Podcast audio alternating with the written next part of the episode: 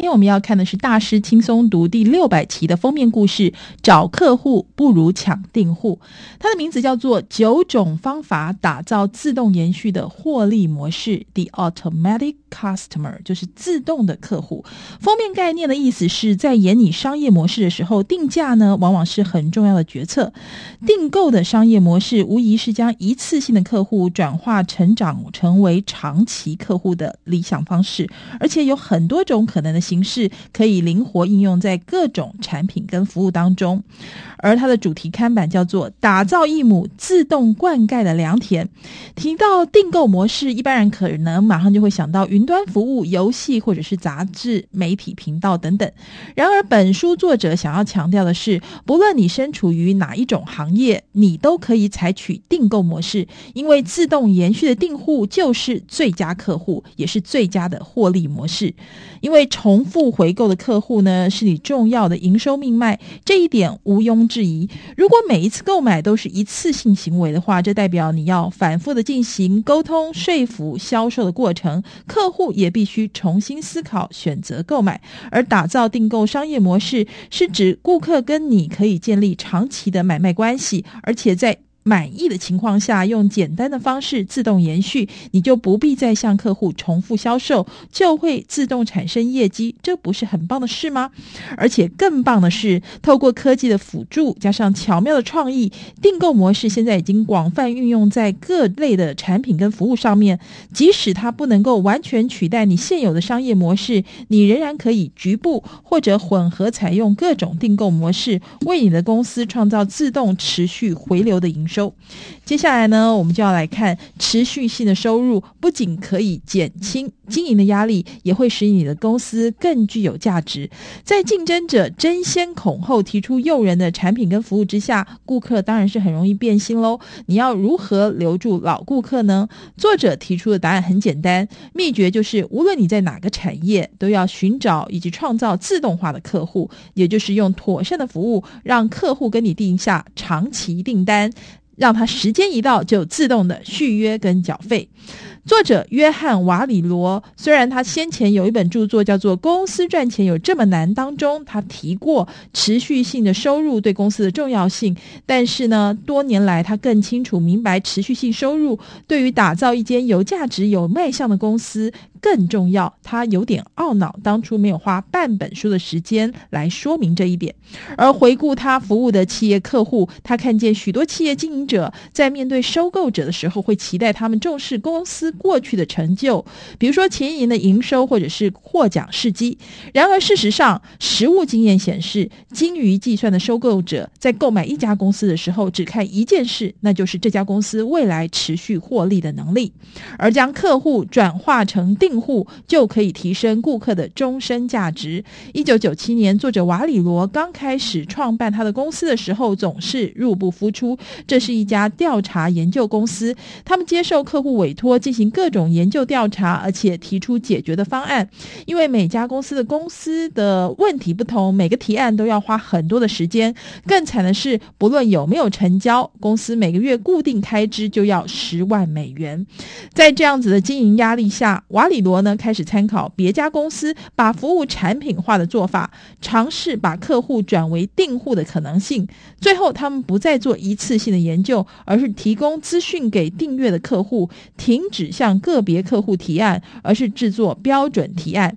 结果呢，他们不必再等结案后六十天收款，而是提早收取年费。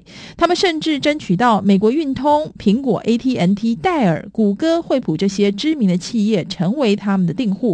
许多公司在进行行销活动之前，都会花时间来计算顾客的终身价值，以便算出自己到底有多少预算来争取新顾客。订购商业模式则更加强强调。不要再将每次往来看作单次的交易，而要看作是建立长久关系的开始。设法制定自动延续的销售，就能够大幅的提升每位现有顾客的终身价值。所以，不要再怀疑你用不上这套方法。传统花、生活日用品都可以找出可行的做法。只要你愿意抛弃老旧的观念，用全新的商业模式创造某种持续性的收入，你就拥有了一亩自动灌溉的良田。所以，我们来看引言呢。你可以为你的事业打造更多的持续性收入，你的事业价值就越高。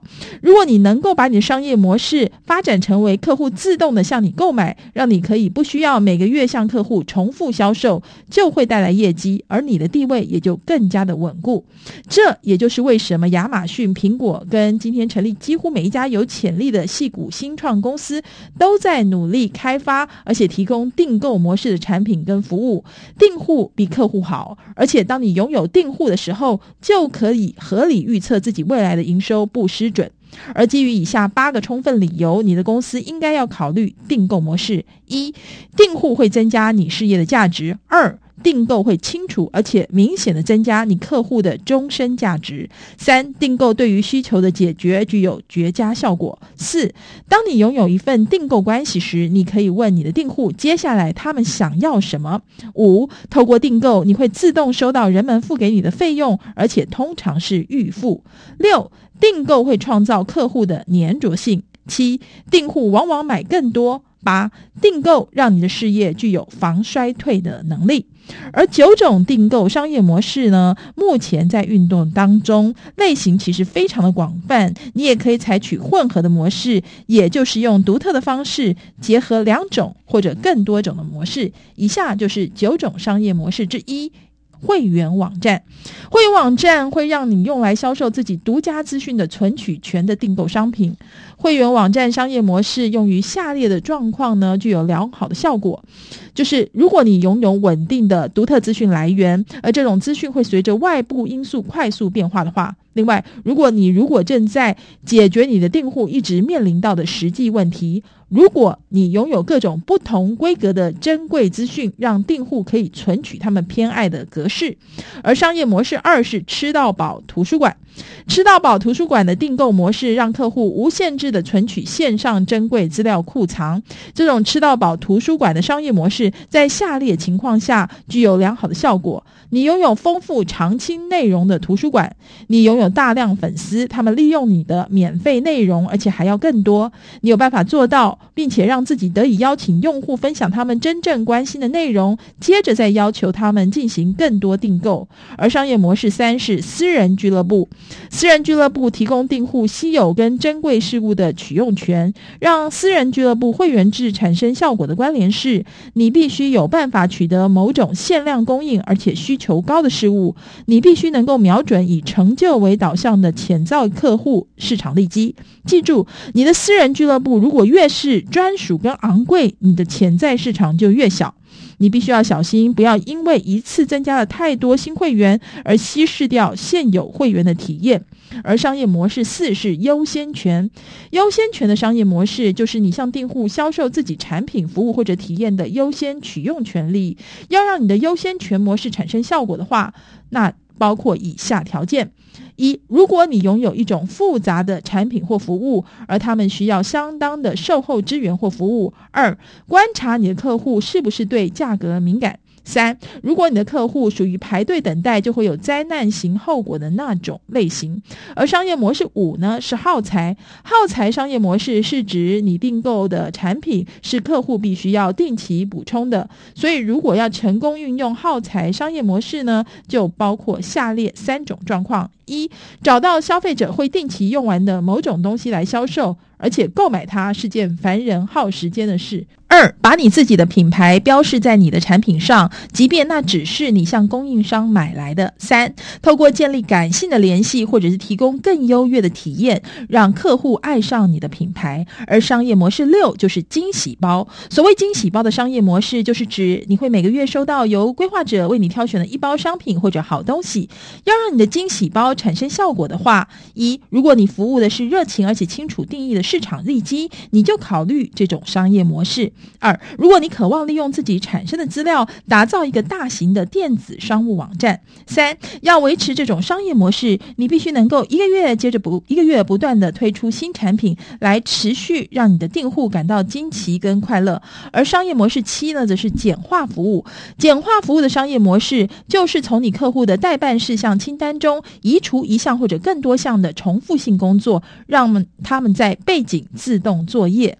而商业模式八呢是网络电话公司，是这种商业模式的理想范例。由个别消费者建立电话网络会十分的昂贵，但是透过每个人月缴数美元，就有足够的资金布建缆线。而如果有以下的状况，可以采用。网络商业模式：一，你的产品或服务会随着用户数量的增加而提高用处；二，因为你提供的是如此令人信服的好东西，使得新用户忍不住要向他们的朋友提到你。三，你瞄准通晓科技的用户，而他们在社群网络可能是交友广阔。接下来是商业模式九，安心服务。安心服务的商业模式是指你的订户希望他们永远不用到你，但是他们必要的时候可以召唤后盾，而其他时候你几乎不会跟他们接触。要运用安心服务订购商业模式的话，有以下三种条件：一，如果你销售的是难以取代或者取代代价高的商品，就提供这项服务作为附加。商品。二，如果你有长期记录你服务客户的状况，这些资料可以协助你预测出现理赔的可能性跟频率。三，这种商业模式的关键特征是你提供的是某种形式的保险，而不是供应某样东西的服务契约。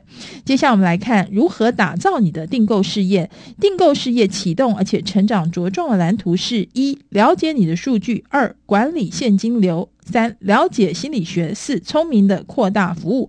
我们来看步骤一：了解你的数据。传统上呢，企业会使用损益表来衡量自己成功不成功。你在订购事业中，按照时间来出租你的产品或服务取用权，这是损益表没有办法掌握的。因此，与其观察你的损益表，更适合订购事业的做法是追踪以下三项的营运数据：一、你的每月持续性收入；二、订户的终身价值；三、客客户取得成本。接下来看步骤二：管理现金流。在订购事业中，你是在数个月或数年期间收到你的现金，而不是将它呈现作为某个月特定月份的一次性消费物品。如果你的客户取得成本的回收时间是数个月，那么你越积极成长，你需要找到的现金就越多，这是合理的。接下来我们来看步骤三：了解心理学。你该如何销售订购呢？一些想法如下：一、提供订户巨大的价值；二、诉求客户的理性面；三、对客户发出最后通牒；四、运用先免后费的模式；五、提供试用；六、你的订购可以当成礼品；七、在平台放火。而接下来我们要看的是步骤四：聪明的扩大规模，让订购事业成长实在很简单，把你的客户取得成本保持在低档，而且降低流失率，其他一切其实都不重要。而降低流失率的方法如下：一、协助客户养成使用你的产品或服务的习惯。二、客户成为订户之后的流程要让人很满意。三、协助他们取得快速的胜利。四、一开始就收取一整年的订购费。五、在初期九十天内要过度沟通。六、丢出幸福炸弹。七、瞄准较大型的企业。八、专注于升级既有客户。九、做一些精明的交叉销售。十、保持长金。今天的大师轻松读的主题。找客户不如抢订户，是不是很有启发性呢？也祝您学习到很多，能够运用到的更多。我是李文娟，我们下周同一时间空中再会喽。